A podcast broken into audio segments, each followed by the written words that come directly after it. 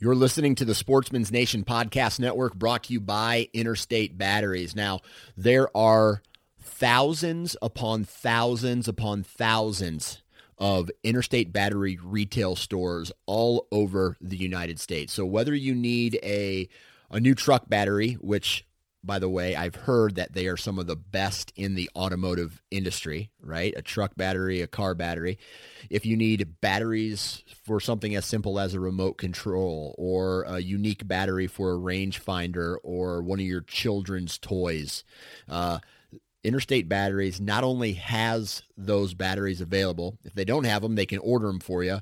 Or if you need to find out more about a specific battery, battery or the specs of a specific battery, stop into their retail store and talk with a battery specialist. These guys are very knowledgeable about what products they offer and what it is that you need for whatever battery you're looking for.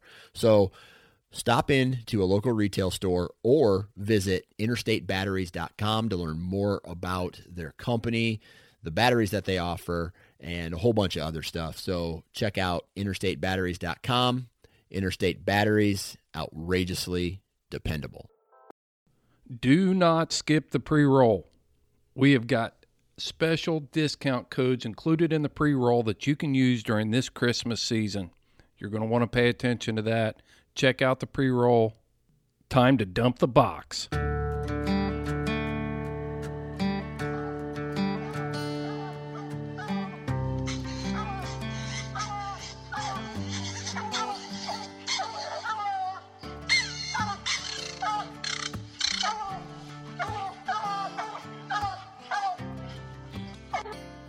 This is the Houndsman XP podcast.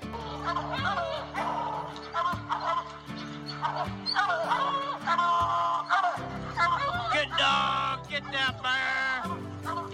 Get that in here.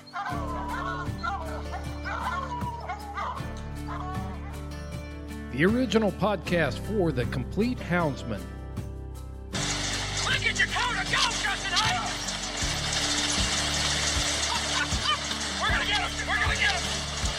The podcast that represents our lifestyle of extreme performance.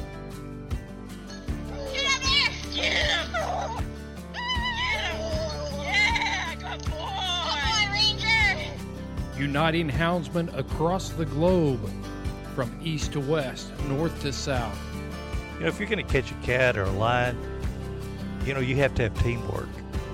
We take you to the wildest places on earth. Yeah, so how many days how many days a week can you spend out there? as much as I can, to be honest with you. Anytime that I get, I'm I'm out there. Join us for every heart pounding adventure on Houndsman XP.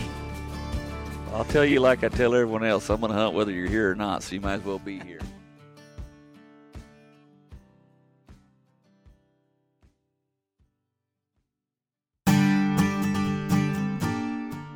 What is on your holiday menu? Are you going to bring home a possum, stuff it with uh, some sweet potatoes, and serve it to your family?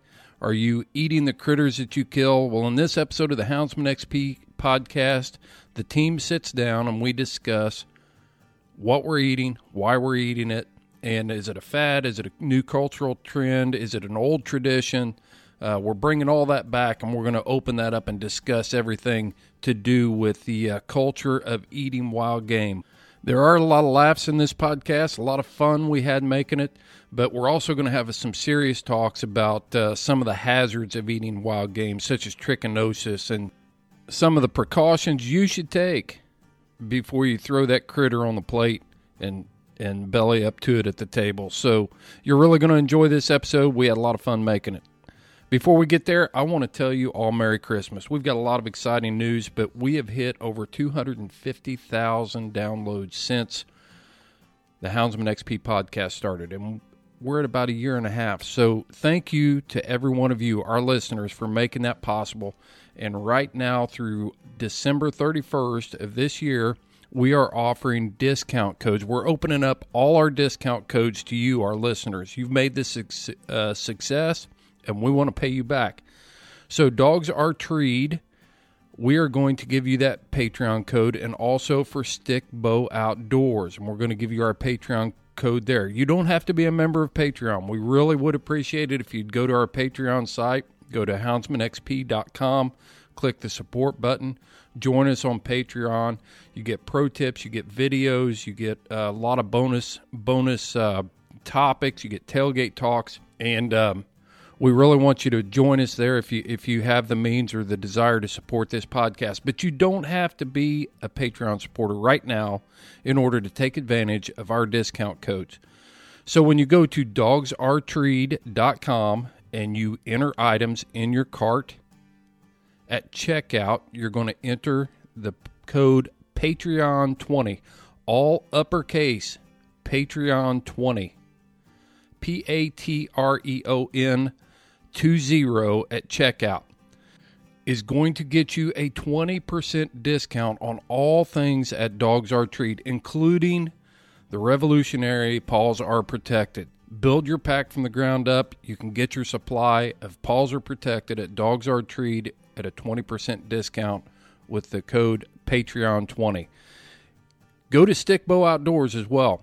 If you're looking for a gift for the houndsman in your life, buy them the Hound Log Journal, uh, the Hound Journal, and also their medical records book.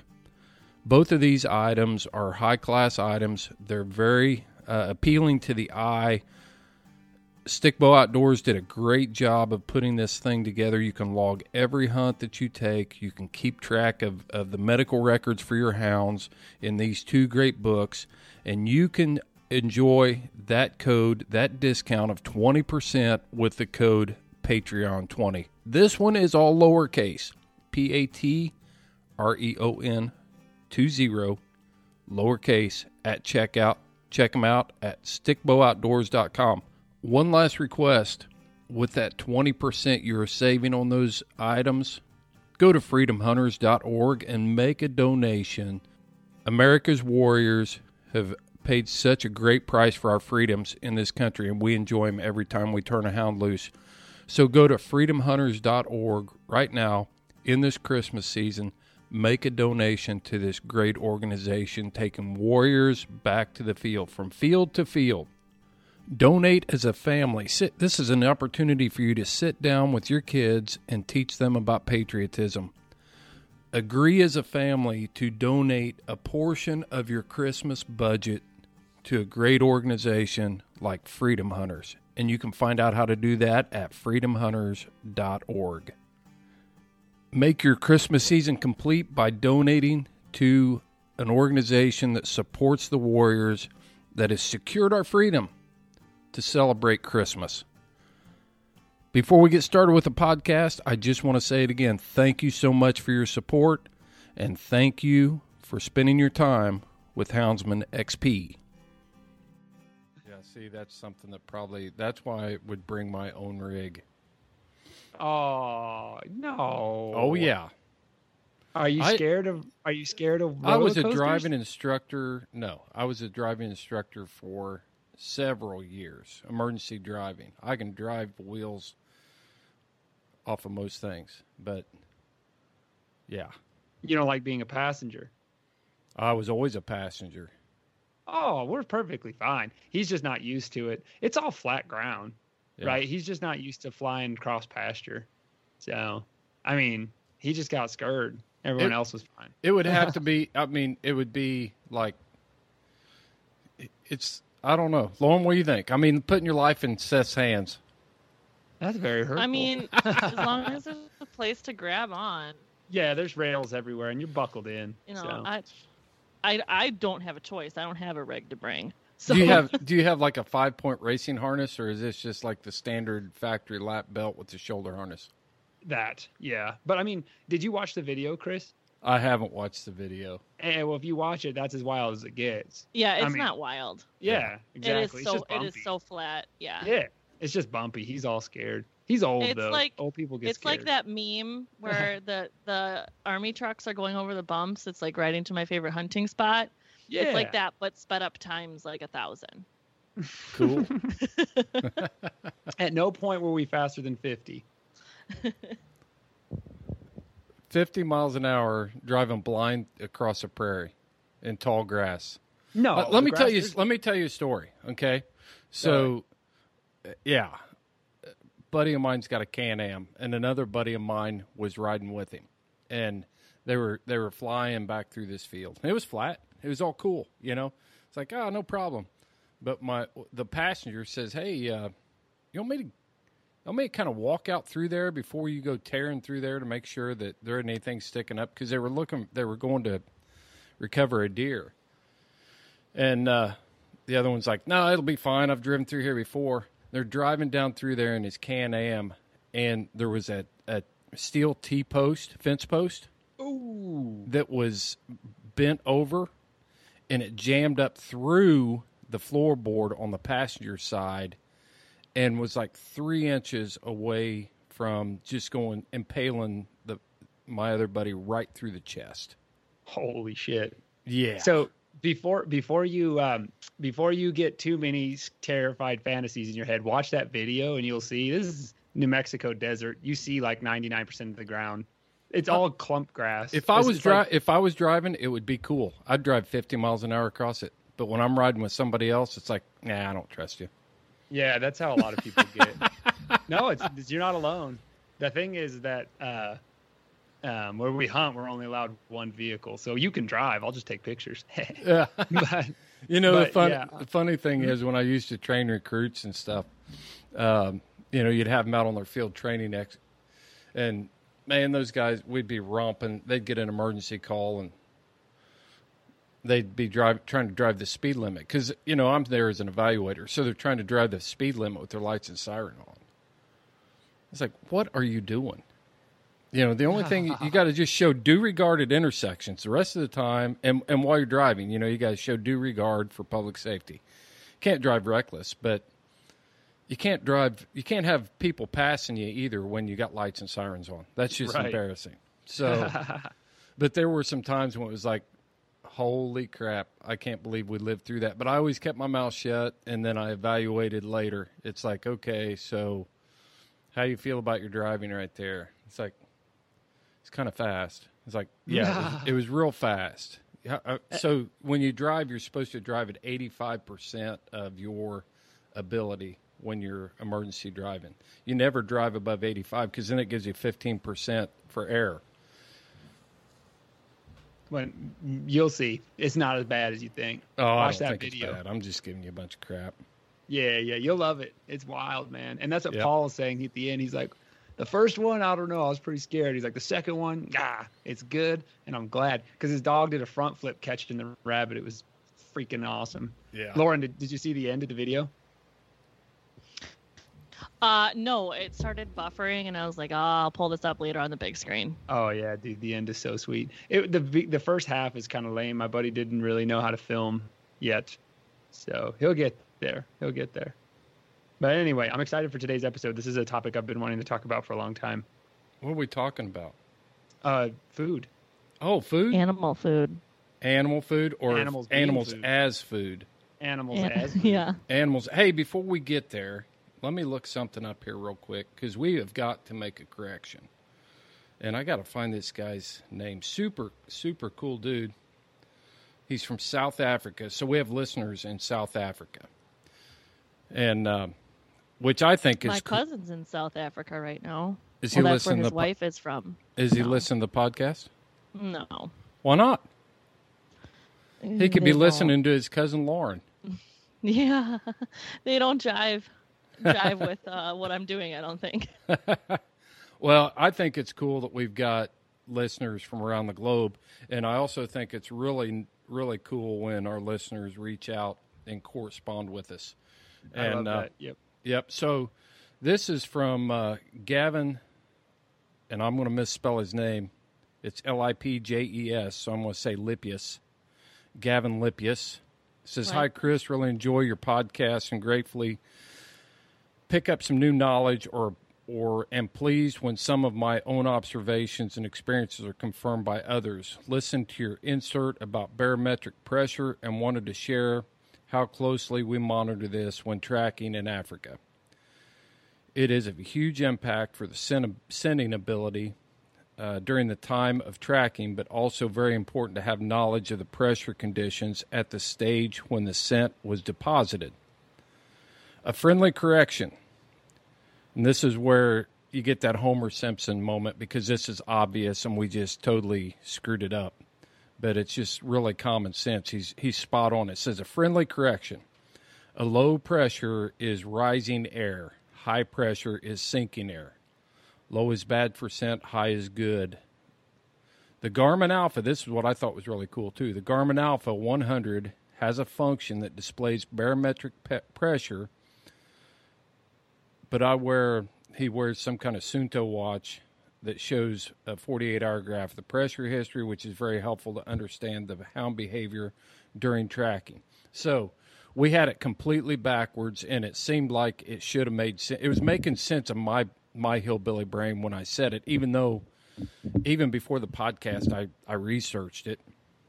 I just had it backwards. So low pressure, the the amount of air pushing down on the point that it's measured is not as heavy. And high pressure, there's more pressure pushing down at the point of measurement. So it totally makes sense that Yeah. that high pressure is So he- pushing air down.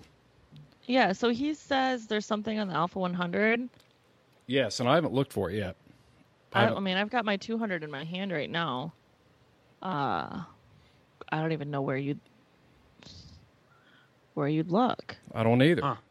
Yeah, But I that's a ju- very important correction. Maybe that's a Yeah, yeah, because Yeah. we were talking about high pressure, you know, then then uh, you know high pressure. We were I had it in my mind. The reason I got it flipped around is one because I just had it flipped around, but but high pressure. I was thinking, well, the you know it's higher in the atmosphere, so it's going to go up, and and uh, man, that I really appreciate Gavin reaching out to us and letting us That's yeah. have that correction. But I'm sure that's not the only one that we've ever made. But No, I got a friendly one too, and I was like, "Duh!" I like misspoke, and it's when you're on the fly. Me and Lauren were once talking about uh, um, uh, house fires being caused by people's oil catching on fire, and uh, me and Lauren were like, "Yeah, just carry it outside. Like, don't pour water on it."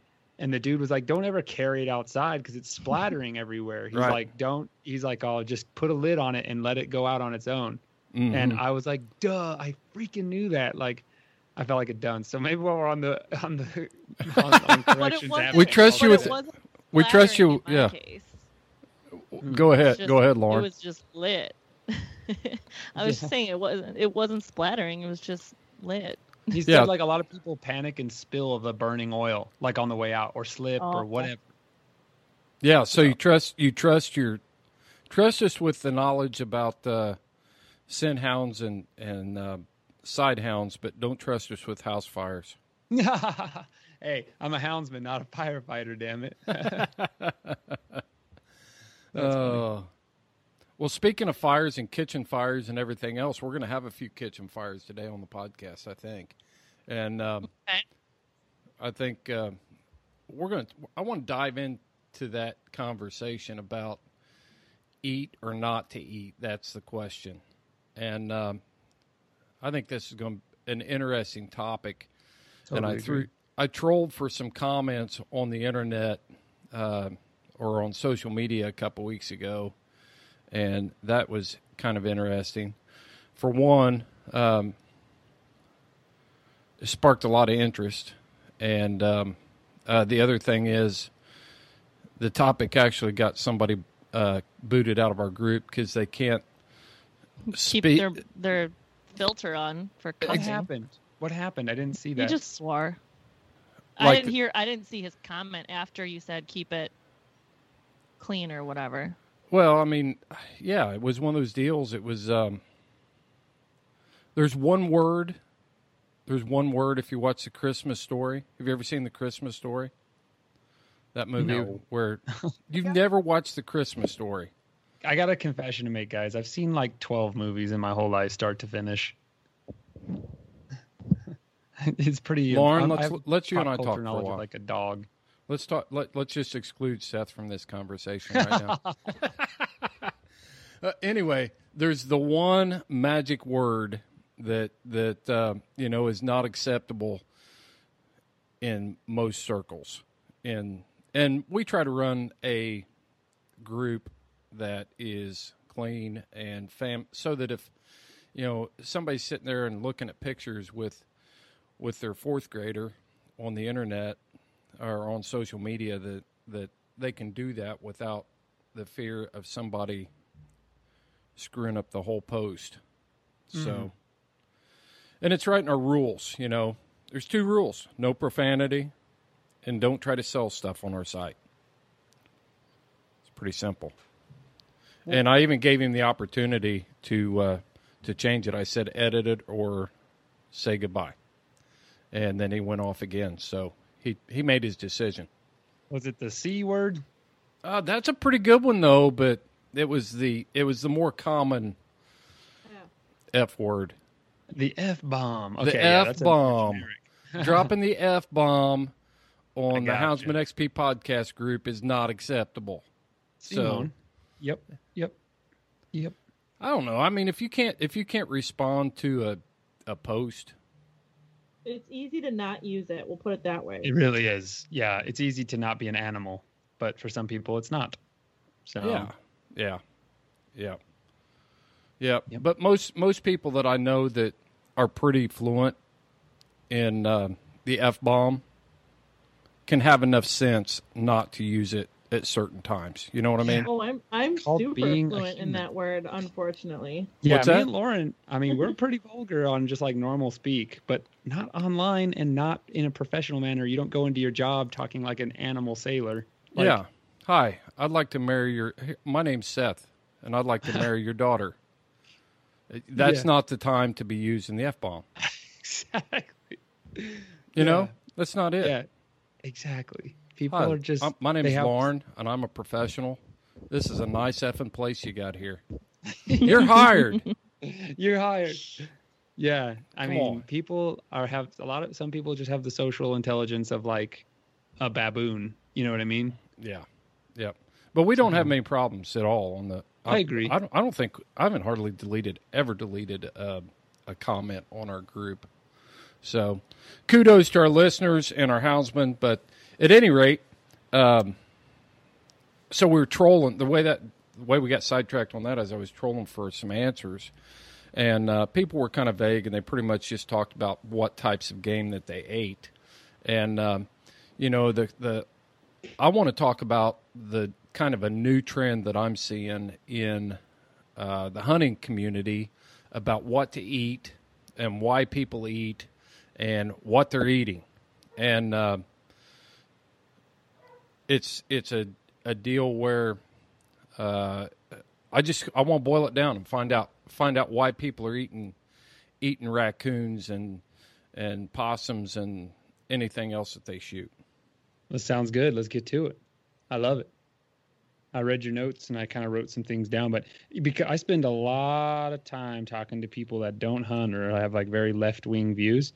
So I've had a lot of talks about this exact topic to people that are completely outside of the hunting community and drive a lot of these like kind of progressive trends in general. So Well, I think Yeah. the, I think the first place to start is that it's a cultural thing in the yeah. in the new hunting community. You know, uh, Fred Bear never talked about eating raccoons and possums and Yeah. and all that other stuff. But I know that you know back during the depression, my great grandmother would cook a possum for the family, but that was because they needed food. Okay, it Yeah. wasn't something that was Yeah, just that- like, oh, guess what we're having tonight? We're having the we're having the neighbors over. I'm going to eat a possum. They're going to love it. let's not burn up good conversation. This is great. yeah. Let's do it. Let's roll. well, I'm doing it right now. So I think the first thing is it's a cultural thing where people are trying to justify justify hunting with if I if I kill it, if I if I can't eat it, I shouldn't kill it. hmm You know, it, it. My dad has been telling me that since I started hunting. When I can carry a Red Ryder BB gun, if you can't, if you won't eat it, don't shoot it. But he never really enforced it because we just like my uncle would give me a nickel for every blackbird we shot because Mhm. they got in his cow food. So it was like, I don't know, like I think I think like buried in the ethos of everybody knows that eating what you kill is right, but at the same time, it's not like blackbirds It's- are gross. You know what I mean? So like they're not. Now, being that being said, I didn't really get super adventurous with eating crazy, quote unquote, crazy stuff until I was in my mid twenties. And I mean, I've tried virtually everything you can imagine in New Mexico: kangaroo rats, roadrunners, snakes, coyotes, you know, like all kinds of stuff. And uh, I'm just glad I was armed with um, the internet to kind of help me out because some of those animals can be really sketchy to eat. And uh, I think there's a lot of like historic historic precedents set in for how to like what animals are taboo and what animals are safe to eat. And yeah. Lauren, let's get your take. I want to hear your take on it because you're the one that really inspired this whole thing, posting pictures of cooking raccoons.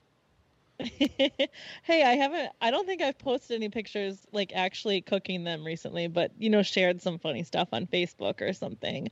Um, so you know, I'm a fairly new hunter, and people in my family before me didn't hunt, so I I never grew up eating wild game or anything like that. So I started hunting, and my mentor and good friend and basically grandpa, uh, Max, you know, he's 80 something. So, and he grew up really, really poor. So they had to actually eat these critters in order to survive raccoon, possum, squirrel, woodchuck, whatever it was.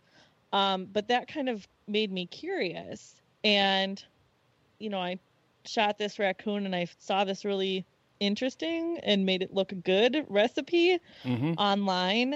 Uh, I think it was last year or the year before. And it's called Brined Bandit, and it was a recipe on outdoor life. That is awesome. No Yeah. kidding. Yeah. Um, and it was it, it- this the recipe had like a thousand ingredients and steps. is very complicated. Would I recommend it if you've got time? What's that Um, mean? If you've got time, uh, is it is it complicated? it's very it's very complicated like it's you know br- braised or oven and then you braise it and there's beer involved in the braising and like, Everything has beer involved in Wisconsin. and there's the brining beforehand and there it it was a lot of steps and it, it was crazy it was good it made the raccoon taste like lamb um but anyway so Why my wouldn't you reason, just eat lamb? you know what? That'd be a lot easier, honestly. Raccoons are never mind the recipe, but raccoons are just horrible, not horrible, just tedious to clean and and break down and everything. So, my take on it is at least from the raccoon standpoint is a I wanted to see what it tasted like. What, you know, I'm shooting all these things out. I might as well just see what it's all about. You know, when people talk about it. Um, I did feel an obligation to eat it.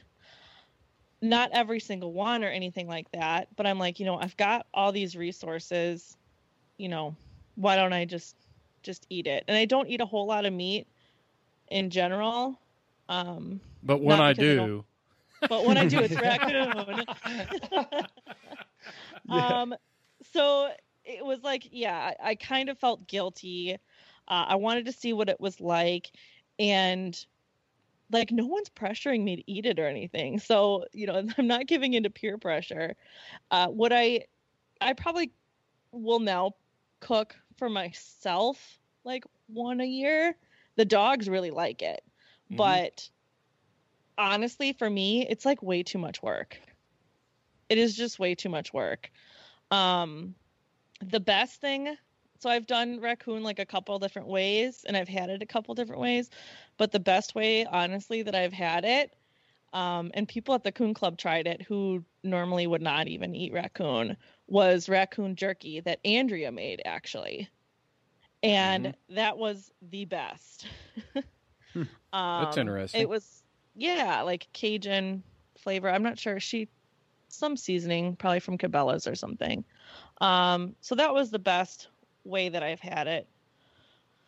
But as far as raccoon con- is concerned, it was a see if I like it. Is it worth it? Kind of feel an obligation, but now I'm like, eh, who cares? If I have the time, I'll break some down and cook the legs for the dogs. If not, you know, whatever. Well, do you think it's Uh, you think it's kind of a fad? Am I the do I am I misreading this? I think is it kind of a On fad right now? Or No, like I'm just talking about- or Yeah, I'm just talking about hunting. You know, eating eating animals in in general. Um, is it a fad with some of the current media I think and it's culture social out there? pressures. Yeah, I think a lot of it is is social pressure. Like, well, then why are you even hunting? It's just one way for some people to justify why they're hunting. So, I was talking to someone the other day saying like, "Oh yeah, well I might go shoot a mountain lion this winter," and they're like, "Why? Like, what would you do with it?" And I'm like, "Well, I'd eat it, and I'd you know get the hide tanned or whatever." And it just was like, why do I even have to explain this? Mm-hmm. You know, Uh, tangentially, that that kind of like opens a whole nother can of worms because I agree with you, Chris. I, I think, you know, modern views on hunting have evolved so much compared to like, you know, the rebirth of American outdoorsmanship post World War II. And I think armed with the knowledge that we have today, we can venture out and eat animals that traditionally weren't viewed as food because we know like for instance like i was saying earlier some animals were taboo culturally to eat because they harbor diseases that aren't exactly the most fun to have. Raccoons have a lot of icky stuff that live in their body that can make humans very very sick if we don't cook them properly. But now we know get the internal temperature up to 160 for at least a minute and a half to kill trichinosis you know leptospirosis all these other diseases that they have. And with that it allows us to kind of be more adventurous with our food and and i like like lauren was saying it is a lot of work to to break down such a small animal for a meal. And i i guess the answer is yes and no at least from my take for the fad. Is it fad? Because like a mountain lion it's it is kind of a justification thing I, I suppose. Although tangentially mountain lion meat is amazing. And when i was at the new mexico houndsman association's uh, night hunt event our friend rick cooked up some mountain lion and it was awesome. So yes they're good to eat. You can totally eat them but you just need to know that when you and rick was explaining which made me very happy but you got to cook mountain lion meat up to 160 because they commonly have trichinosis. So like i think it's a way to make hunting very palatable to people both literally and metaphorically but it's really complicated because like my game animal is a rabbit. Hares have been eaten for millennia. They're delicacies in part of the world but have you eaten a jackrabbit before chris I've never eaten a jackrabbit. I've never killed a jackrabbit, but I ate Well, a snowshoe it- hare last week. You said it's not good for your jackrabbit Seth, just because of all the, you know, stress that they go through or whatever when the dogs are running them down, the lactic acid and all that, that makes them tough and nasty. So so yeah, like that's the thing I was gonna get to is like conditions of life, conditions of death, and like what what they were up to when they were alive. But but yeah, like people think jackrabbits are like disgusting and they're inedible, and they kind of picked up that reputation from the Great Depression because people ate them because they had to. And That's a- That's Yeah. a, a whole, you know, that that is someplace I I'm glad you brought that up. You know, people ate certain things on the frontier when we went through survival school. You know, you eat whatever you can catch in your snare, and you know, I've eaten field mice and you know, little roasted field mice on a stick and and stuff like that. I've eaten raccoon. I've never eaten possum, but you know, when you're talking about ethical, if you're if you're not gonna if you're not gonna eat it, don't pull the trigger. But what about what about pulling the trigger on a hound and you send him out there and the next thing you know he's he's got a possum gutted in the creek and in essence you just pulled the trigger when you sent your hound out there and now you've got a dead possum on your hands. And do you have an ethical dilemma? I mean i don't personally. I've i've walked on i was wa- okay here's a story. I was walking through this real thick grown up pasture. This farmer had let it go but he still had it fenced. And there were there were like inch and a half maple trees growing up like four inches apart through this thing.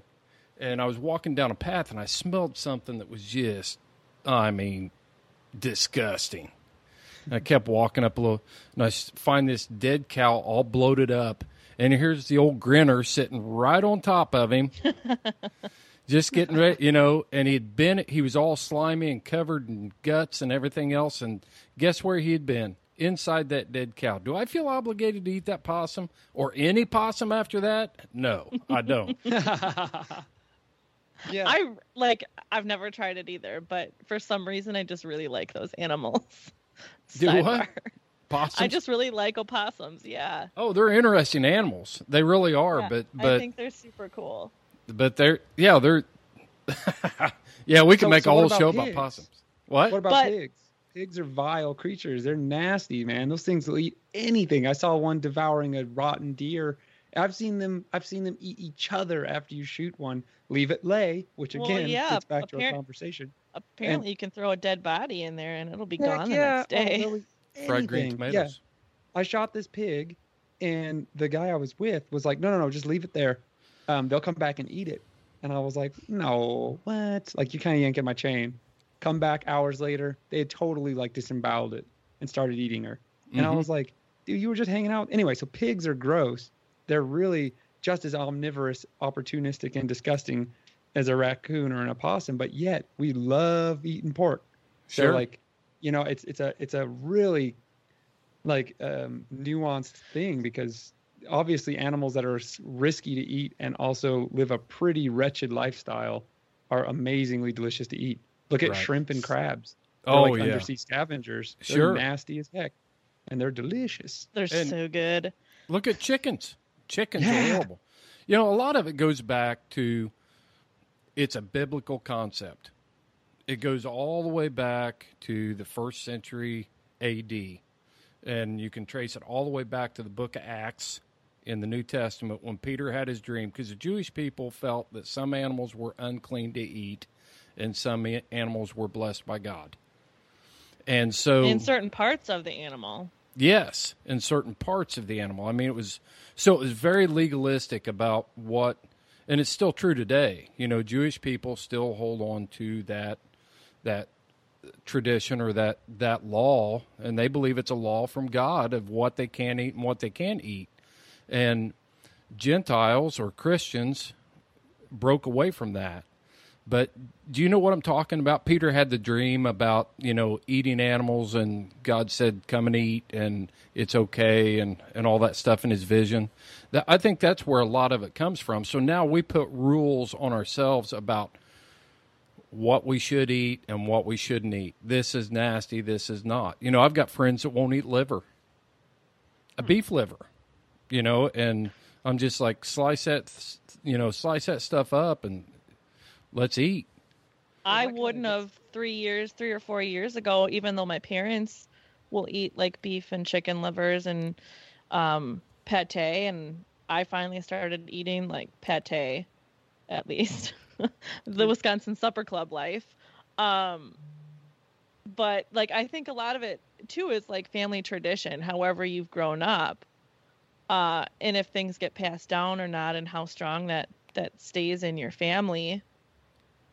Um, and then that goes back to, you know, tradition and everything. Okay, these animals were good to eat, you know, all through the early Americas and all that, and then all of a sudden, now someone decides it's not. Is that because other animals are just easier, and why are they more palatable? Like why, why a deer? Why chicken that lives a crappy life in a, you know, poop infested barn? Oh, my chickens are free range. You know, like you were saying, Chris, getting back. Well, well, you're just an organic farmer. I'll give you a stamp on your on your chicken. You know, that kind of goes back to what you were saying, Chris, about the biblical times. Is those people didn't understand foodborne illness like we do today. No, and not so at all. it's not kosher to eat pork because in that area of the world, especially in the Middle East, trichinosis spiralis is really bad. Like Yep. that's a real bad problem. And so by just making that non-kosher, we don't eat that. That animal is quote unquote unclean. That's mm-hmm. just a way to protect the population from an illness they don't understand at that It time. was, it was a trial and error situation. Yeah, well, every every way humans learn is, and you know, It's like and every time we the- ate a pig, somebody got the craps and died. yeah, Man. exactly, Let's not eat pigs. Let's not. so, let's like- make a rule. Nobody eats pigs. bingo. And so like those last those traditions obviously last for millennia, and it, so I guess the question you were posing earlier is is it okay? And, and this is if it's a not religious or or some kind of like religious creed if it's just like whatever other people that are just experimenting with meat that isn't against is taboo to eat whatever is it okay now to like reclassify raccoons as something that are good to eat? Because historically we don't eat non-hoofed animals because they harbor too many diseases. Carnivorans in general we don't view as food from those extremely ancient kind of views on meat and so mm-hmm. now we understand oh it's just a, a little tiny worm that lives in their muscles. Cook it to 160 you're fine. So yeah it's a really good question. And it's a ethics are a tough one to tackle because ethics you know vary person to person. And everyone is entitled to an ethical view of morality that kind of goes by their own compass. It's it's a tough one to say.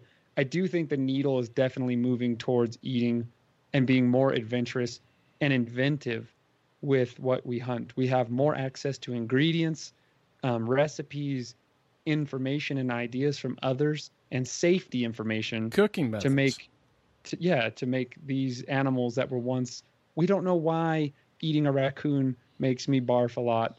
We just won't eat raccoons. But now we know oh you just that's leptospirosis yo. You just need to cook it at this temperature for this long and you'll be perfectly fine Yeah. you know and It's and- like hunters now trying to be foodies. What, Yeah. What do you mean? Say, explain that, Lauren. Well, you know, we want to, not that we want to, but sometimes we feel we need to justify what we're cooking. So we come up with all these super beautiful ways to cook and display our catches or our not kills. in my house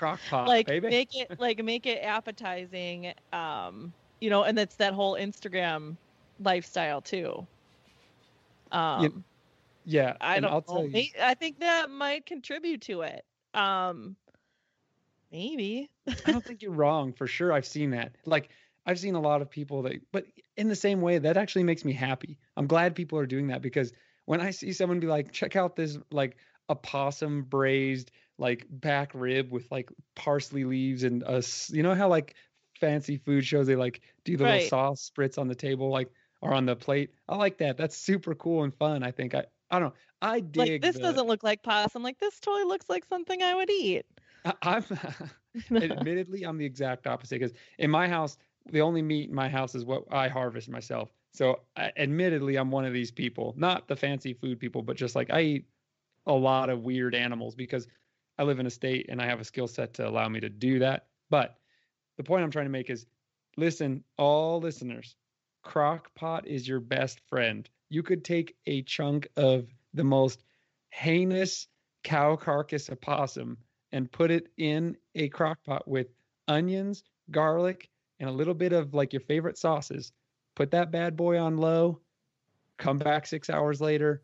That's some fine dining right there. Shred that up, put it in some tacos, put it in some you know it's gonna get hot enough Yeah, 225 for six hours could like, you know, you could you could kill a wild boar in Chernobyl and put it in a crock pot. Come back six so hours radio later. radioactive material Yeah. just disappears in the Right. crock The crock pot will denuclearify them, I promise. Uh, you better put a disclaimer on that one. Oh. We'll so we, some we've fan talked writing about us. you know the other so we've thing the other thing maybe uh, you know reaching here but you know a couple weeks ago we talked about scent and scenting and things like that. And we talked about you know familiar smells evoking uh, you know bringing out emotions in people. And so you know some of these animals when you're they're not the cleanest they're not the most pleasant smelling animals when you're cleaning them and things like that. And a lot of times people are just like cooking I, 'em. yeah i'm just i'm just not gonna cook the raccoon outside yeah and i know people that say the same thing about you know wild hogs don't cook it in the house you know, my wife thinks the same thing about fish. I've I always cook fish outside because it permeates the house, but Mhm. I don't mind Mhm. the smell. But I mean, a lot of times people are are sitting there and they're they're doing this and and they're cleaning an animal and it's like, man, I don't think I can eat that, you know. Yep. Or somebody is standing by watching somebody else do it. I can tell you this: if if Americans were living closer to the farm and knew where their meat came from, they would get past a lot of that. We live a we live a very luxurious lifestyle where you know they've never been to a, a chicken processing plant or killed a chicken themselves, and so they'll eat chicken all day long. Ten thousand percent agree. Yeah. So I mean, it's Kill, Yep. Killing my first chicken, aka my rooster, that was eye opening. and I was like, yours went a little worse than normal though. well, and then I get I get him dead, and I'm like, how do you how how do you gut a chicken? Like how, I, I, tried couldn't- to I didn't even know because I've only like done it to a raccoon. Does YouTube edit that out? Are you allowed to look at? Do they allow that video on YouTube, or is that Oh, yeah. something that they? no, you can watch start to finish processing videos of Oh, like yeah. people doing full size like cows and pigs. I mean, they whack it in the head with a hammer and cut its throat. Isn't Oh, it yeah. crazy though? I mean, what social media has allowed to be be out there in the public eye and what's not. I mean, that surprises me that that is even acceptable. It's got to be flagged for graphic content. It's I think it's for flagged for graphics. I know I tried to watch some like chicken processing videos and they I think it was the people who created the video just cut out the the gruesome parts, either knowing that it's not gonna be available to be watched or I don't know. It's like people can't handle it. Yeah. Like, okay, I we're watching a video about chicken processing. Like, why can't we just show the whole process? you know, I'll go back. I'm, I'm going to loop this back to the fad. You know, maybe it is this like there's there has been a huge resurgence of people wanting to get back to like farm to fork.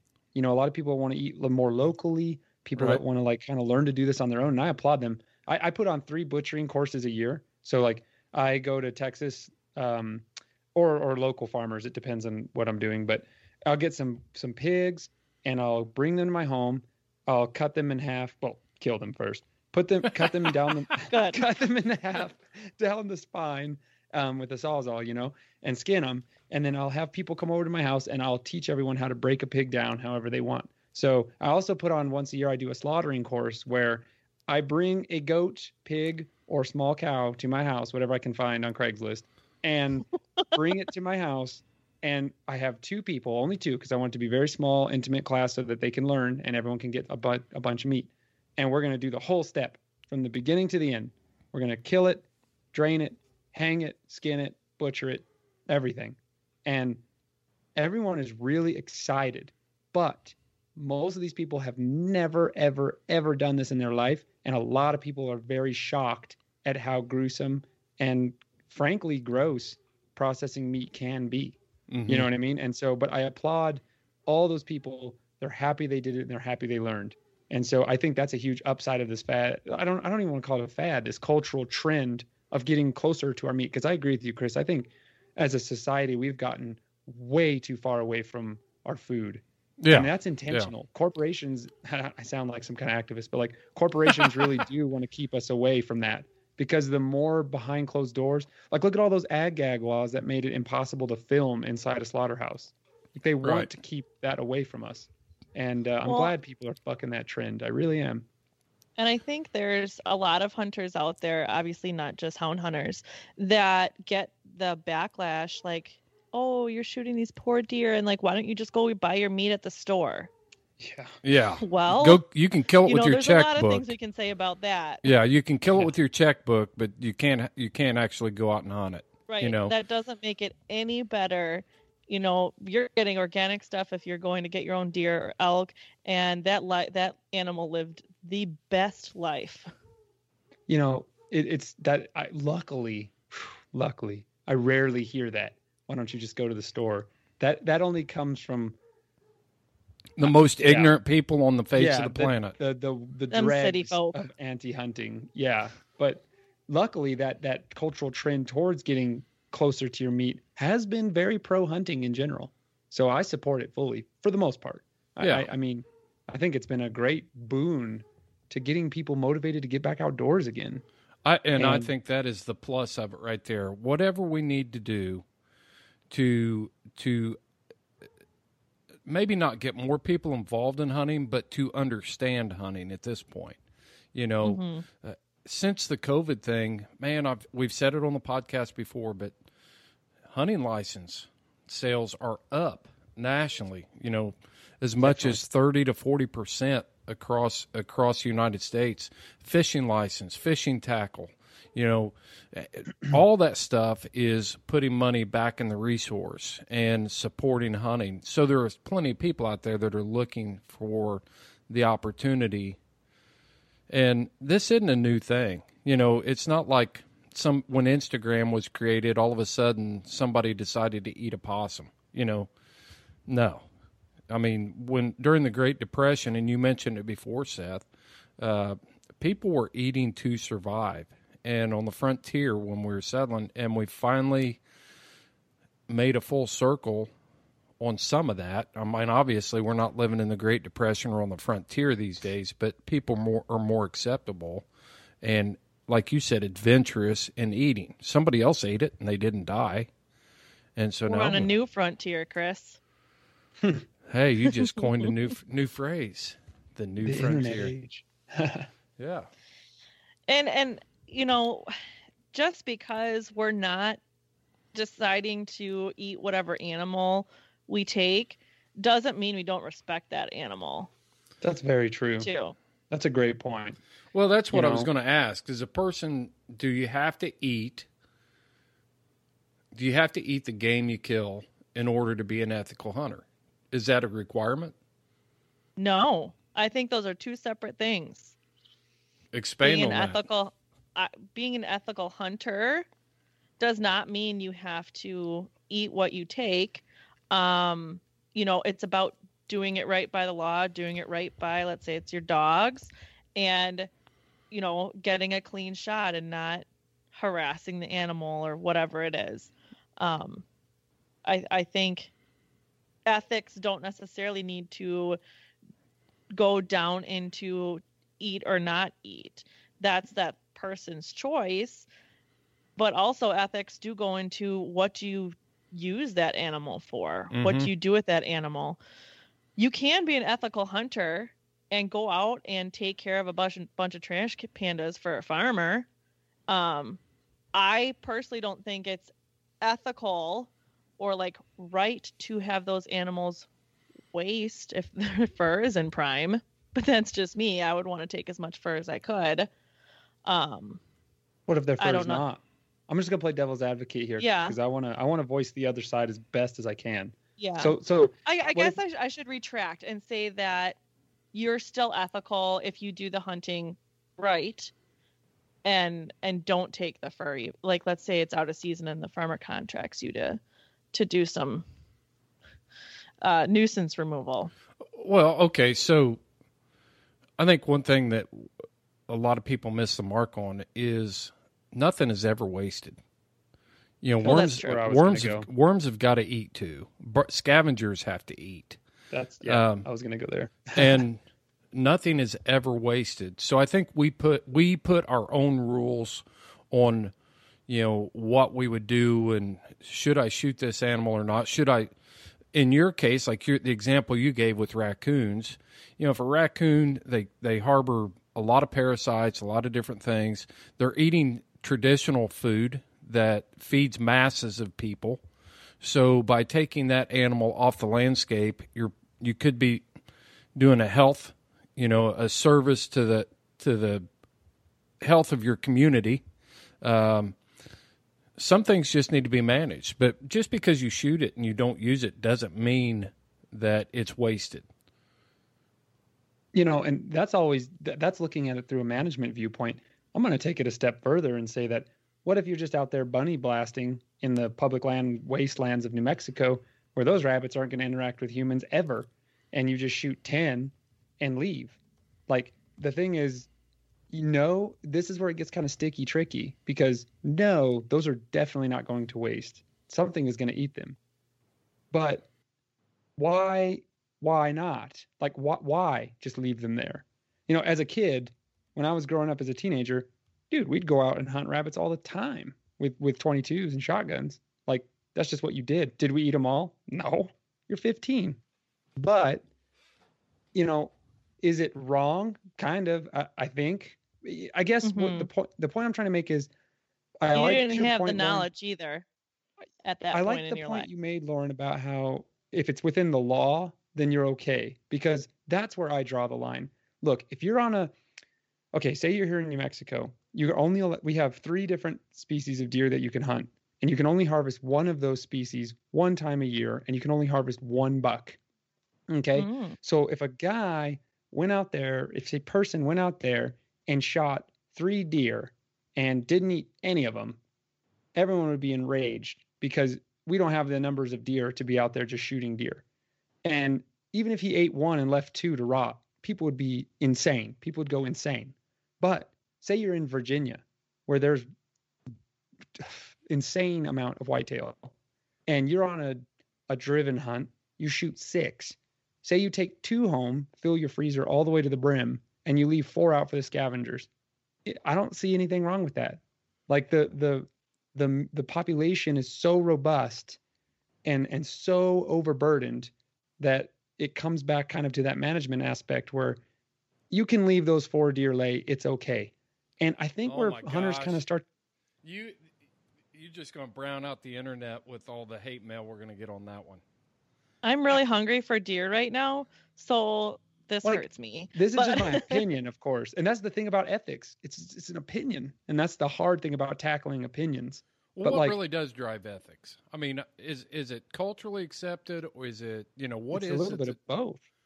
You know, your viewpoints are shaped by the cultural pressures around you.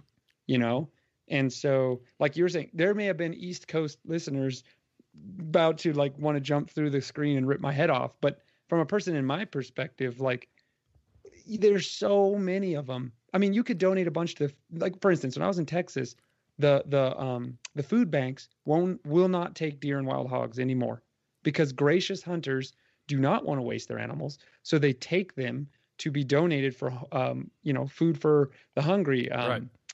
and and they will not take them because it's undercutting butchers that butcher animals for a living well they're not they're butchering so many animals to be given away that they're not they're they're wasting too much time and the food banks are filled to the brim so they can't take any more anyway. So there is obviously this ethical driver to supply meat to the community and help your community but at the same time there are so many deer and pigs that if you shot 50 a night and you just put them in a pit you're not it's not really the end of the world. I mean that's the point i'm trying to make. It, it, it depends on how you're utilizing a resource Mhm. is if you're wasteful or not. That's how i've always kind of viewed it. And again i guess ethics if- are always an opinion. And I guess if the resource can stand being quote unquote wasted.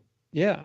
You and know, that's the thing. we had a um, we had a situation on a local farm here where a person imported a um, a bull from another state, and Indiana has been a, a tuberculosis free state for years. I mean, decades.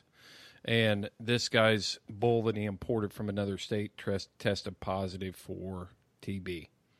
And so the state, the DNR, the wildlife managers decided that they were going to depopulate the um, whitetail herd on it was a it was a farm that had a high concentration of whitetails as well. And so they decided to depopulate the whitetail population on this farm. And guess Without who's testing? we were just they were just baiting deer and whacking them and um, so guess who got to do that mm-hmm. yep We did because we had we had the rifles, we had the you know the game wardens went out there and we stacked deer up. Now the political pressure on it was they would test the deer. We would we would take all the deer in, we would put them in coolers. We'd pro you know get them down to processing, which means skinned and and gutted and skinned. We bring them all out of the field, go put them in a cooler, and we had a uh, state board of health official on site that was doing TB testing before they went in the cooler, and if they didn't test positive, then the political side of it was put them in the in the there and we'll donate them. I don't know where they went. They could have gone to Rumpke landfill for all I know. In the end, Mm-hmm. Mm-hmm. so so there's some political there's some political pressures on that as well. I mean that's why they make wanton waste laws. We're certainly not advocating wanton waste. You know, just go out and start pulling the trigger on deer and don't make an attempt to recover it or, you know, something like that. We're just having a general conversation about the ethics of eating what you kill. Mm-hmm. Mm-hmm. And So- that's the thing too. I need to. I think we should all be very clear on our stances because I do throw out a lot of devil's advocate stuff, and I don't want anyone to think that's my actual opinion. No. you know what I mean? Yeah, Right. and You're and just talking scientifically based. The and that kind of comes back to the the conversation about the ethics of hunting. You know, some things just need to be managed, and people are like, and that's a whole slippery slope to go down Well, to. Like very. like wolves need to be managed, but are we going to eat the wolf? Exactly. Mm, I'm not. I'm not eating a wolf. Why not? Why not? I would if I was starving, but I don't. I'm not that hungry. Okay. The same reason I won't k- eat a coyote, Seth. It's just way too close to relation to my dog. Yeah, okay, okay, So oh, there's an emotion. There's an emotional. There it is. barrier. Yeah. because a raccoon and a coyote have an almost identical diet. So I mean, physiologically, they're both in the order carnivora. I mean, they're very, I mean, not very closely related, but they're closely related enough, and they're both like generalist omnivores. So like, Raccoons have nastier scent glands. yeah, coyotes don't smell very pleasant either. both coyotes I was butchering, I was like, this thing, uh, you know, perfect example, Chris. I was like, I hate the smell of rabbit guts, like like hare guts. When I'm gutting a hare, Mhm. it's like it can make me gag. No joke. Like I hate it so much. Yet, why am I compelled to eat them? Now, the the the the majority of them go to my hounds, which that was another point I was going to bring up. Is it unethical to feed them to your dogs instead of a human consuming them? So what if you took those four deer instead of leaving them lay and you took them to a rendering plant and or just fed them to your chickens. yeah, whatever, threw them into a grinder, turned them into a big old log of meal, and you fed those to your hounds? Mhm. I think that's an amazing way to utilize Yeah. things. But I guess some people would be like, "Oh, you're just like, you know what I mean? It, it is it's a, it is a slippery slope. I, I we feed most of the hares we catch to our dogs, Mhm. and I very rarely leave them out in the field, but I have before, and I feel the same way that you do, Chris. I mean, I'm a biologist. I know firsthand that rabbit is only going to lay there one night. Something is going to pick him up instantly, most Right. likely a coyote.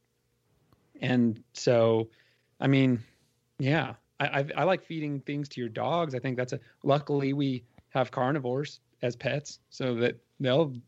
I mean, sh- one time I had a hunter shoot a javelina in the stomach with a 308, and uh, obviously that meat was tainted with some un un unpalatable Unsavory things. yeah.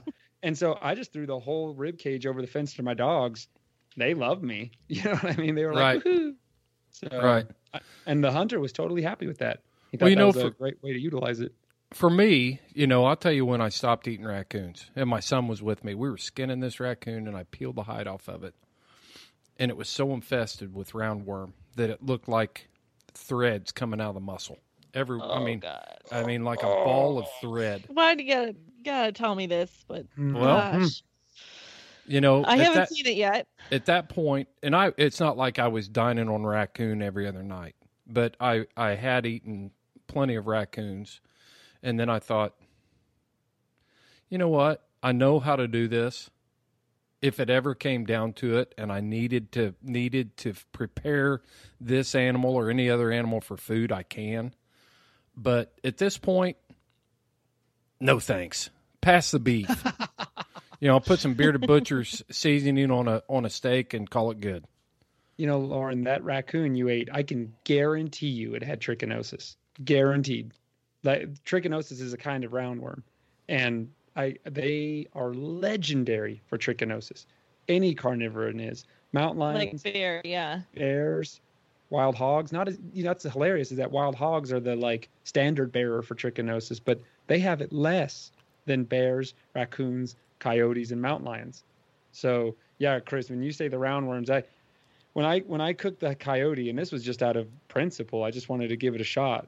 But I was just thinking the whole time, I was like, I am going to put this thing inside a nuclear reactor to cook it until it's essentially jerky, and Yeah. I'm going to cut it razor thin with a deli slicer so that I, it's edible. And I made pastrami out of it, and it was okay. It was pretty good. Oh well, okay, it was okay, but yeah, It it didn't help that like the next time I cooked the raccoon was when I had COVID, like or right before I had COVID. And so I had some like leftover in the refrigerator that I was gonna make into like a barbecue, like pulled raccoon, pulled pork sandwich. And then like the nausea hit from the COVID and I had that Mm. for like two or three days. and I was like, "Ugh," like even looking at it in the fridge, like made me want to barf. So I like threw it out. And honestly, like now it's kind of unpalatable to me. Like it just Ah. that just flipped my switch. You know, Uh, will I still cook it for the dogs? Yeah. If someone wants to try it, will I cook it for them? Yeah. But am I going to go out of my way to to make it again for myself? No. Interesting. And Yeah. you know when there's certain animals, uh, and again, it goes back to that emotional barrier, the cultural barrier, you know, um, all that sort of stuff. But you know, when we're trapping, if we're doing um, like a muskrat pond and you're harvesting some muskrats, muskrat's great to eat. It's awesome. Beaver is great to eat. I love eating beaver, um, and it's it's all good but man, it's just something about the only time I'm going to eat another raccoon or a possum is going to be if I have to. you know, and wolves are I- and wolves and canines are off the table. I'm not eating them. And okay, now is is it the same reason that I had? like they're just too close to your pet dogs, or you just Yeah. no way. Yeah. Who me? Hmm. Yeah, yeah, you. Chris. Oh well, no, it's just because they're they're rangy and they're you know they make they make a living off of running and They're rangy. yeah they're just they're just uh, nasty. They're not beavers that are eating trees and leaves and stuff. No, those are completely omnivorous and and they're you know they're it's a fairly clean meat. so like people won't eat Barbary sheep. They they call them aoudad in Texas, and this is a classic example of like people being the smell of an animal doesn't necessarily carry into the meat, because that's another aspect we still haven't touched on is some animals taste bad, and I'm gonna just say it because I've eaten a lot of crazy things. Coyote, the one one coyote I ate was a female. It was okay. Again, okay. The other one was a male. It smelled terrible Huh. on the outside, and its meat also had that musky smell, and it was awful. So the point is, like Barbary sheep, the males have this incredibly powerful musky smell, and people when you cook it, sometimes if you do a poor job processing the animal and you can get that oily musk on the meat, it will carry into the smell of the meat, and of course we get a lot of our taste from our smell you taste that awful smell. And so people get a really bad, you know, taste in their mouth, quote unquote, and that's it. They're done with The whole Barbary forever. sensory experience just Yeah, and so like but some animals are gnarly. So it's like that gets into the weird ethical thing of like why are we harvesting monsters rams if they smell terrible and they Right. may taste bad? Well, it's like but they that don't hunt always. is incredible.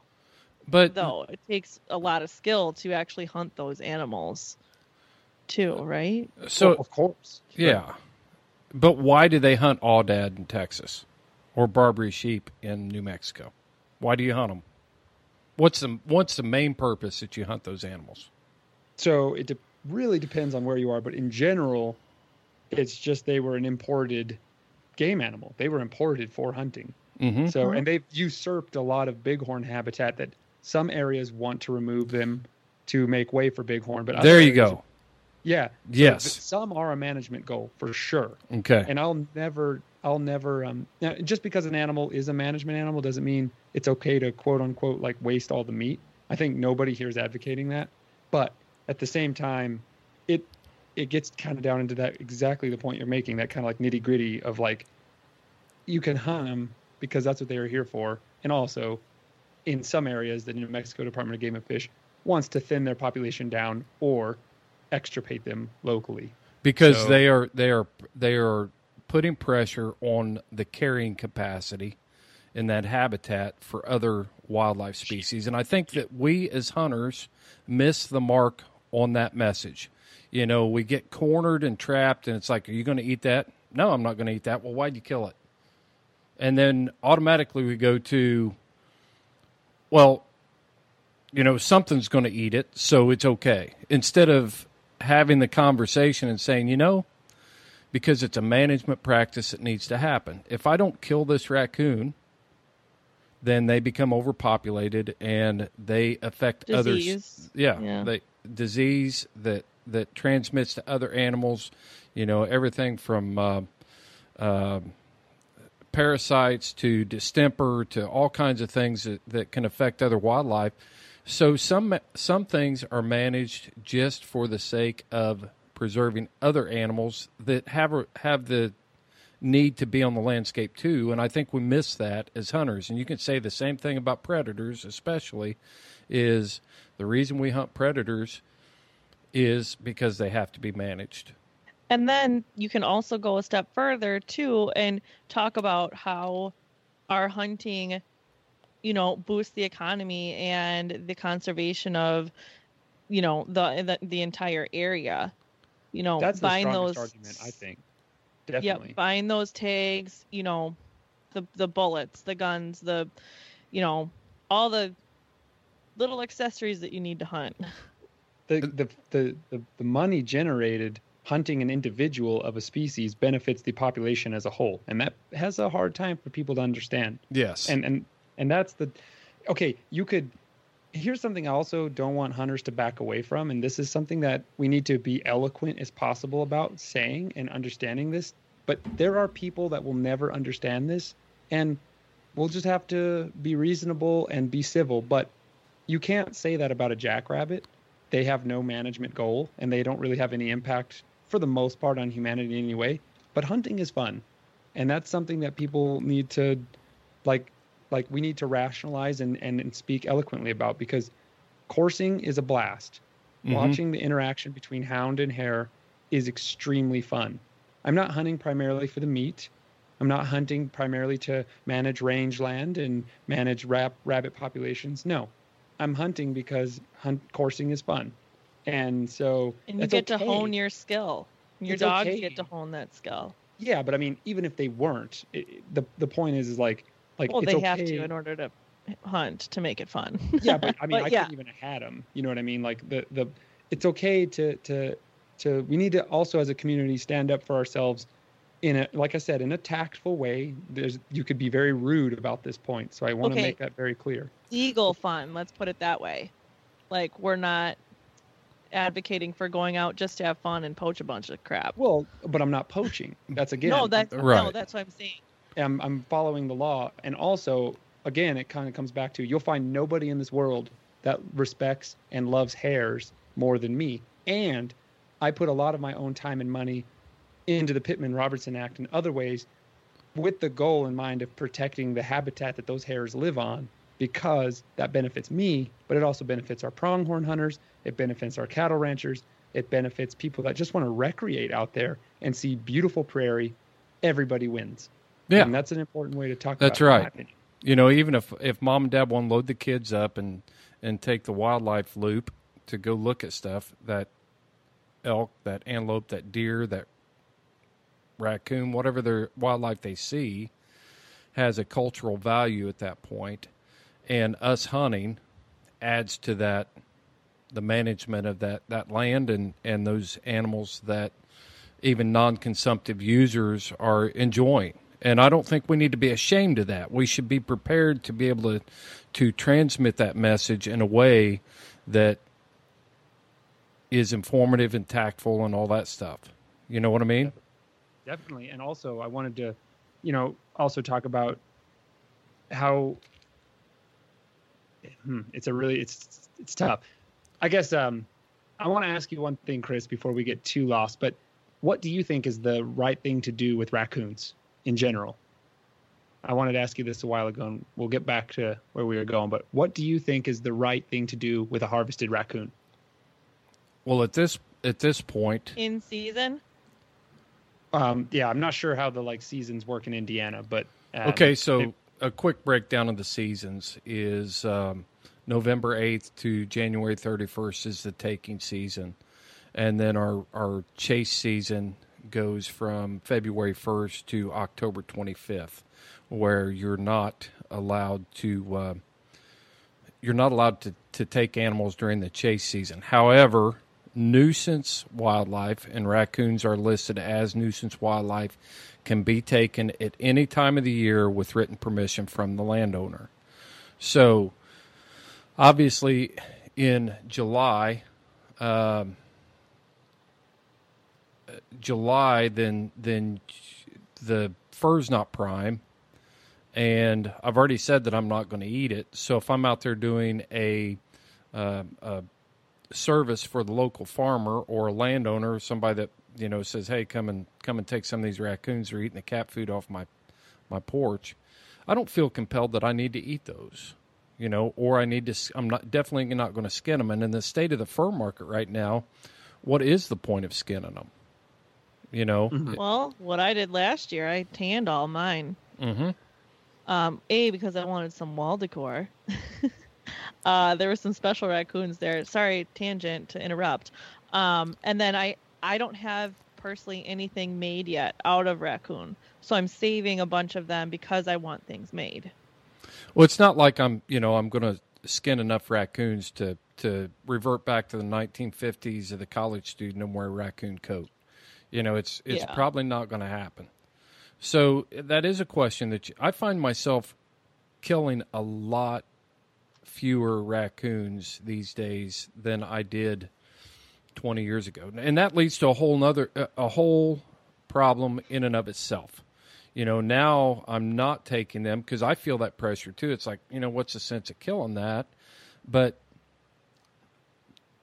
I'm getting- not taking them smashed. because I still want to hunt them. Well but if you want to keep i'll say this if you want to keep hunting them then you need to take a few more. Because if you don't then they'll manage themselves. And this is something that Yeah. jim williams in his book path of the puma kind of made a he was talking about mountain lions. But you know predators as a whole if if something happened to all the people on the face of the earth this stuff's going to work itself out they're you know wildlife's not going to go if if everybody was just raptured off the face of the earth at one time everybody's gone. You know it's going to take care of itself. However that's not the case. So a lot of times the hunting and the regulation of this hunting is not only done for the health and well-being of the animal but it's also done for the cultural acceptance level of how many animals you can have in a certain area and how it's going to conflict. Most of our work and most of the calls that that I would get especially in the springtime were about nuisance animals nuisance wildlife so you know for me personally, based on my experience and things like that, you know, I don't lose a whole lot of sleep if if a farmer or has got real damage and he needs me to to take raccoons. I don't go in there and slaughter everything, uh, all the animals on that place because, like you, Lauren, you got to be. I am a conservationist, but I also understand that that some of the animals need to be removed so that other stuff can thrive. hmm And and that point you were saying about how um, the cultural acceptance level of an animal on the landscape that kind of went back to our last episode when we were talking about wolves, or two episodes ago when we were talking about wolves. You know, like how many raccoons are culturally Mhm. acceptable to be on the landscape? And and another point eh, that you were pointing about in the path of the puma analogy you're making, which I thought was really a good point, is when people this a lot of people will be like, "Well, why do you have to manage raccoons? Why don't you just leave them alone and let nature take its course?" And I'm like, "Listen, this is what I say and this is from a person who's in this field. There is no such thing. I'm going to say it again. I said it on a prior podcast. I'm going to say it again. There is no such thing as a world where humans don't play all the important roles. We are the dominant animal on this life and are in this world, and we have altered every habitat on the planet to fit our needs. And other animals just cohabitate that world. And so humans have a massive responsibility to manage animal populations to the way we see fit. And that's a h- really hard pill to swallow for some people because we live here. No no one is going to you're never going to give up your house because this was once raccoon habitat. Like if a bunch of people were like, "Hey, raccoons lived here first. You need to give up your house because this is raccoons' place." You'd be like, "Nope. Those raccoons are going down." So, we're going to manage the raccoon population to make sure there's not so many raccoons that they can't storm my house and overtake it. You know what I mean? Like and make sure that you know our pets and our farm animals and everything stay healthy too. yeah so that's like a it was kind of a silly like tangent but the point is is that humans we are an integral part of the landscape and we always have a need and a right to manage the animals around us to the way that as a society we see fit and that is the point of wildlife professionals as well as a democratic society shaping voting and pressuring for these norm shifts and these ethical view shifts. Because obviously things that our ancestors did we find egregious and things that our ancestors did we find admirable. But it's like up to us and that's the beauty of living in a place like america is that like what someone in virginia may find egregious people in new mexico might find completely normal and you know our wildlife values and and professions can professionals can shape our law on those views. Obviously california has a different wildlife view than idaho does. Right. and like it or not i mean that's just how it is. And i think it's pretty great overall. I guess yeah humans So after manage wildlife. That's so what we do. after all the conversation, you know, that we've had about, and this is about eating, I still think that that people just need to be prepared to be able to justify why they hunt at a higher level than I'm going to eat it. And I think that's where we that's an important important role, you know, don't get me wrong and I'm not knocking anybody that that um, you know wants to eat a raccoon. Just make sure you cook it properly and don't get trichinosis because once you get that, you've you've got it for life. Um, but um, So how do you know if you have it? go get tested. yeah most people don't actually Yeah, I'm sure I cooked them enough. but you know the the big the big picture is w- the- the main thing that I wanted to accomplish with the podcast was just having that conversation to prepare people to be able to talk at a, at a in a wider range on you know why we hunt. It's it's not always to eat, and it's okay. And, and that's yeah, and that's honestly like the first question that I get asked. Whether I say, you know, I hunt bear, I hunt raccoon, I'm gonna go hunt mountain lion, whatever it is. They're like, why? yes, And uh, we've got to be, yeah. There's, I mean, there's multiple facets on on why each of us do it, and not everyone's the same. Um, but yeah, right. And I don't think, think- there's anything wrong with saying I think it's fun. I enjoy hunting.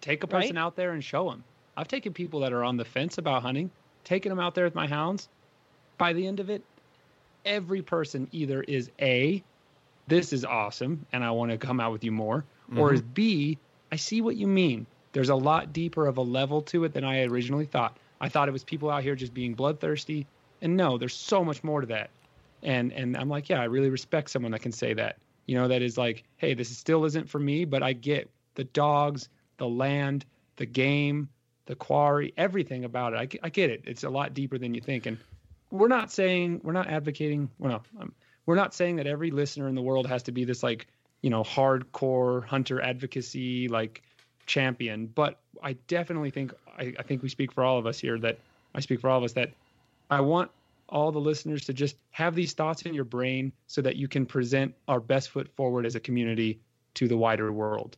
Right. And You know, and I that you think- bring up you bring up an interesting point right there, Seth. You know, you take that person out there. You're never going to convince them in an argument to on, Fa- actual on in an argument on Facebook. You know, you're never going to convince Yeah. that person. But if you can take them out there, it all goes back to relationships. It all goes back to that episode we did about leadership, and we've got another one coming up about leadership. But that's your role right there as a hunter. If you're is to demonstrate leadership ability and be willing to take that person because once you build that relationship and you've got that person either in your buggy or your truck or you're walking to a tree or you know they're going to have a million questions and that's your opportunity to converse with them you know nobody's nearly as brazen when they're sitting there looking at somebody as they are on the keyboard um, so that's your opportunity right there and w- we can we can capitalize on that by by being able to have these conversations in a civil way Mhm. and we don't need to go in saying i'm going to turn this person into a hound hunter like this No. is the goal like i want them to be never. right i'm just get them to understand and see it from our our perspective. We just don't Yeah. need anybody else voting against us, really. I mean, that's really what it boils right. down to at That- this yeah, point. right. The best weapon I, I, I guess weapon is even Or a little even bit too harsh. The, the best the best tool in our arsenal is to just show how much the dogs love it and how much we love our hounds and how much we love the game. People think that we hate what we hunt. And i'm like dude i got a statue of a jackrabbit out of my house. It's like three feet tall. You know what i mean? Like those, they're like my favorite animal Is in the world. carve? Wood carve? huh Is it no it's, it's it, Chainsaw i'm working on it now Oh, okay. I'm working on it now. It's a chiminea, so it's like a little um like a little fireplace, and it looks like a rabbit sitting, and then the smoke comes out of its ears. So like, yeah, we're working on it. No way. So it's gonna be at my Oh new my house. gosh. So That's- anyway, yeah, I'm freaking obsessed with jackrabbits, and also I'm obsessed with dogs. So it's only natural that I'm doing this thing. And I also was not really that into jackrabbits until I started seeing how amazing they are as a running machine. But anyway, that's that's the point. You get to explain to these people how much we admire the whole thing that is hunting. It's not just treeing a bear. It's not just catching a jackrabbit. It's being out with your friends. It's it's it's enjoying the nature, enjoying all these aspects, the history, the the the uh, companion between human and canine, this this deep bond that we share with the wild world, with each other, inter interpersonal relationships. I don't know. I'm gushing, I'm I getting it. hunting. I've got a tear in my eye. but. Yeah. no, I seriously. I mean, we- I've never yeah. I've never had somebody walk away from a conversation uh, if I took the time and I was was um, going to explain in a civil way, you know, it's like, do you eat a raccoon? No. Why why why don't you eat them? And then I go through the whole thing. This is why they carry disease. It's good for them to disappear. You know, most people sit there and they look at you and like, yeah, you're right. You know, mm-hmm. and it's and it's all cool from that that point forward. But and, and I applaud every person out there that is being a foodie. You know, good for you guys. I am happy agree. for you. I love to cook. I fix all kinds of stuff. My family always checks. It. I fixed deer heart a couple weeks ago and some shish kebab stuff. Uh, my family had no idea what it was, and they ate it. And not until afterward they, you know, told what it was. And it's not like they're lining up for the next one, but they enjoyed it at the time. But they're again, it's that emotional block that that they started thinking about it. So, I think it's all good, and I just think we we kind of, if you want to eat a raccoon, L- Lauren, you eat raccoons, i'm good for now but and if you want to eat there are- coyotes, eat coyotes, Seth. nah, I don't really want to. I just wanted to see what it was all about. Sure, sure. So, Yeah, so what are I'm with you what are food. other people eating? Have we gotten um, comments on that? You know, and it, what they're eating and why? You know, mountain lion is is pretty much a. I mean, I knew what to expect on that one. People like to eat mountain lions. You know, it's uh, people that have had it enjoy it, and like pork. yeah, and I've eaten it. It's very good. even ground some up and turned them into uh, you know brats and things like that. Wonderful, no problem. Um, but I do know some people that that don't eat them because they the smell repulses them. It's like, eh, I hate. And a couple of those people are professional guides, so they have to they have to deal with that quite a bit. And it's just like, eh, I'll eat a beefsteak. I'm good. I'll eat Mhm. I'll eat a pork chop. It's okay. And that kind of comes down to the novelty factor too. If you kill one Sure. elk a year, I feel like everyone would be pretty upset if someone didn't eat that one elk. But Mhm. if you're you're catching like 500 coons a year, I'm not really expecting someone to eat that many. You know what I mean? Right. So yeah, I get it. I get Yep. it. There's a lot of I use. don't know who has the time to process that much raccoon. Holy moly! There's so many other things you can do with raccoons that I think you can get past it. You know, um, we talked about everything coming back full circle. You can process the fat on a raccoon and make oil lamps. You know, uh, render the fat. They make wonderful oil lamps. And during the frontier that would be days, cool. frontier days, you can actually. Uh, got a friend of mine that's a coppersmith, and he would make little oil lamps, and he would want the raccoon oil to sell with his lamps at black powder events, and makes a wonderful makes a wonderful little lighting device in camp. That would be really So you can't a just, like, cool way. You can't just stick a wick in like a chunk of fat and light it. You have to. I don't know anything about There this. is some work you have to do to it first. You Okay. render it down. Yeah, yeah, yeah, yeah. But it's a little too rancid and and um, uh, a little too sooty for in, for inside use when you're just sticking the wick in the fat. Why does your house smell like corn in a dumpster? Yeah, Like- yeah. Hey, Yeah. I got a question. This is tangential, but I I was kind of when I said that I didn't know obviously what I'm talking about. But hey, you two, what is a good quota a year for a raccoon? Say it's a boom year for raccoons. There's just they're overflowing. Every dumpster's got a whole litter in it.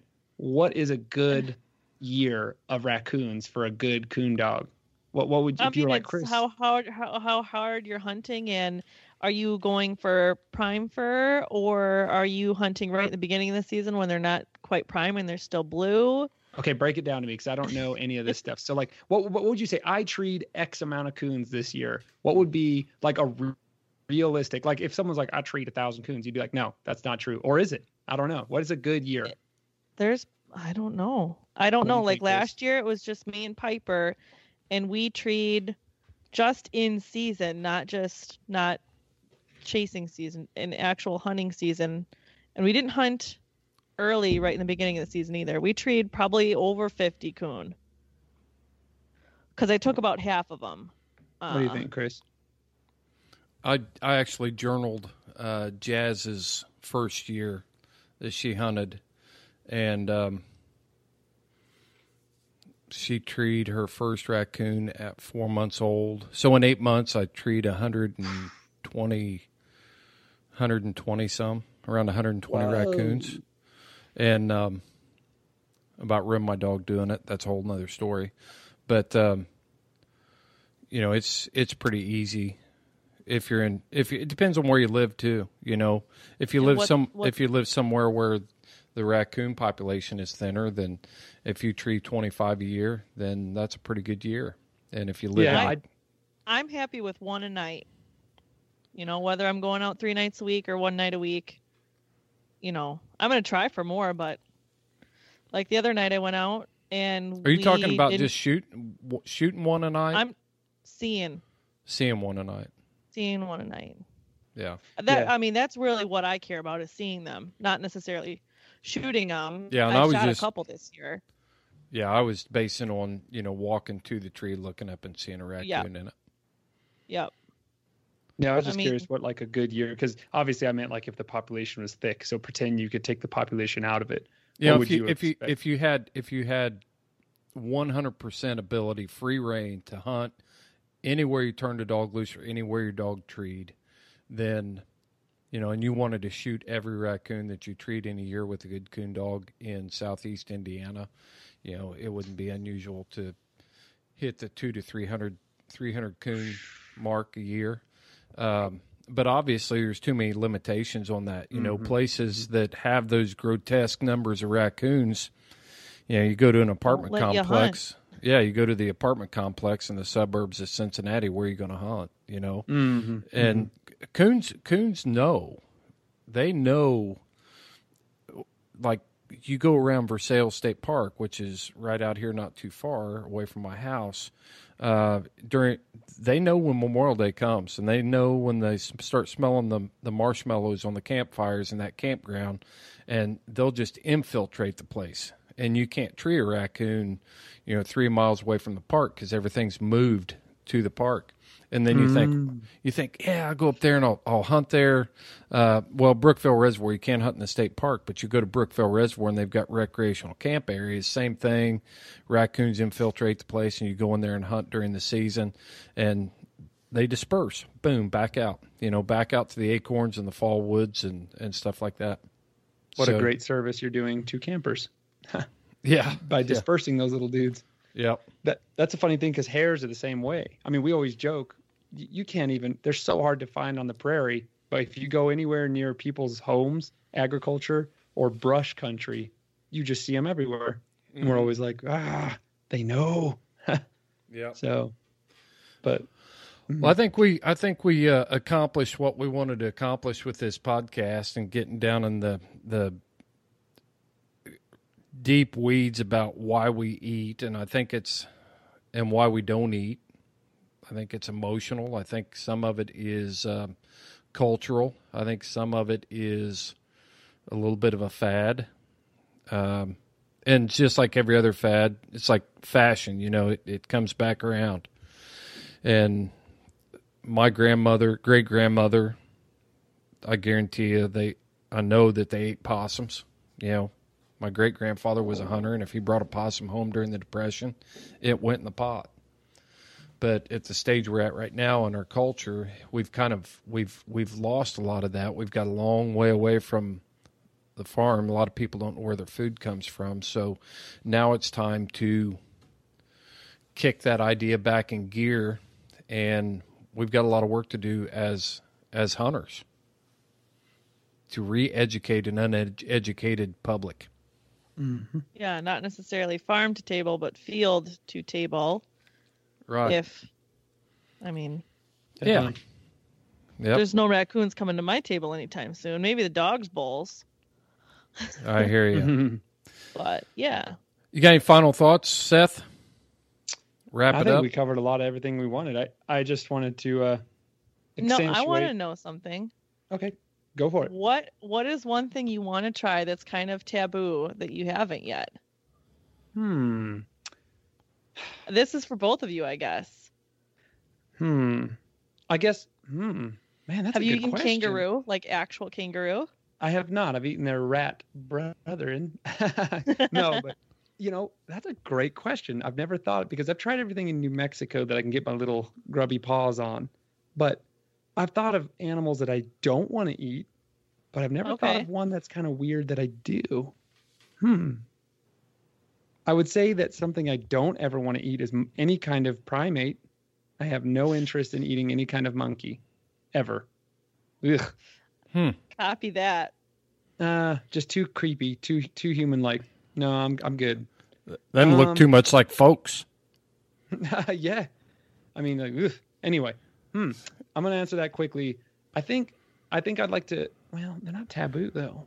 I was gonna say sharks would be kind of cool. I've never eaten a shark, but they're not taboo. Tons of people eat shark. Right. Hmm. Yep. I'll But- get to that. How about this? I will answer this on the Facebook page because I can't think of one right now and I don't want to waste our listeners' time. That's a good question. I will answer that on the Facebook group and maybe we can have a thread for other people. M- mine is snake. I've never had. Oh, I've You've eaten never had snake? Yeah. No. No. I mean, it's Very not like I live in snake country anyway. Like, and I'm not going to eat like Right. a garter snake. Spaghetti. And do all snakes like smell really gross on the Um, outside? No, not all do, but Okay. they, they they musk. Some species musk when they're um, under attack, Okay. and others just bite you and then you die. So that's the kind I have. so, Chris, do you have an answer? I was sitting here thinking about the answer, and it's probably more romantic than anything. There's no real reason for it. Um, but when I was a kid, Willie Nelson starred in a movie that Seth's probably never seen called Barbarosa, and uh, he was shooting shooting armadillos and calling them possum on the half shell, and he was shooting shooting them to eat. So I always thought, you know, one of these days I'm going to try maybe try to eat a try it. I'm not saying I'm, you know, Put I'm some sure- braids in your hair and a bandana on and eat some possum on the half shell. yeah, pass the I- bowl I- around. I gotta. This is my final thought. and I'll it's never more of a get stoned with. Willie again. You ever heard that I- song? Again, I don't know why you keep asking me pop culture references. I was not talking to you. I was talking to Lauren. Oh, I didn't even. I, I, you were talking over each other, and it, the answer is probably no. Like, let's be honest. I'll never get stoned with Willie again. You've never heard that song? No. It's a Toby Keith song. Oh, then But- maybe I. I don't know. Yeah. Anyway. Anyway. Okay, Seth, we're listening. Okay, this is to all my. This is okay. So I was in Walmart once, and there's a like a a cultural group of Hispanic people called cholos. Okay, and that's just kind of like your like old school low rider culture. Well, a female cholo is called a chola. Okay, for whatever reason, cholas love me, and I was in Walmart. And there was a chola that had a tattoo from her hand to her elbow in that calligraphy writing, and it said armadillo on it, on her arm. Mhm. And to this day, I have no idea what that means. Lauren, you speak Spanish, but it's I know it. I Are know you sure it was means. armadillo, armadillo, not it- Amarillo? It was 100% armadillo. I will bring my wife in here right now as proof. Why are you asking me about Chola No, culture? Listen, listen, listen. it's because I'm thinking. I'm a and this is the gringa. only thing I can think. Maybe she's subliminally trying to tell us she has leprosy because armadillos carry leprosy, and she's just being nice. Okay, It's a cult- armadillos are out. No more armadillos for me. yeah, they definitely have leprosy, so be careful. I had no whole- Have you seen their skin? yeah, it lives on their shell. Yeah, yeah, yeah. So careful when you eat armadillos. I wonder if maybe Barbarosa has leprosy now. He probably got hmm. leprosy. There you go. That's why he had a beard. Hmm. Hide that that leper face. Yep. Yep. hey, I want to go back one more thing. Actually, I do have one more comment. I want to make a correction to something that we had said in a prior broadcast, Lauren. Me and you were once talking about what happens if oil catches on fire. So, and yes. you know you already made that correction earlier. oh, I oh, I don't oh, think I Seth knew we- we were recording, and I, didn't know think either. we were recording. Oh yeah, my bad. He's he's Oh. been pushing that record button, and we don't even know. I know. we just sneaky. strayed into it. us. Well, I started That's what- off. I started off with the uh, the correction on pressure, and then we went into oil fires, and now we're going to discuss uh, long term mental health for Seth and memory retention. No, no. False. We're going to talk about trust issues with Chris hitting the record button without telling us. I think we need Uh. to do some trust fall exercises pretty Yeah. soon here. Yeah. yeah. All right, let's sign this Sorry, thing off. Hey, until next time, you follow your hounds, I'll follow mine.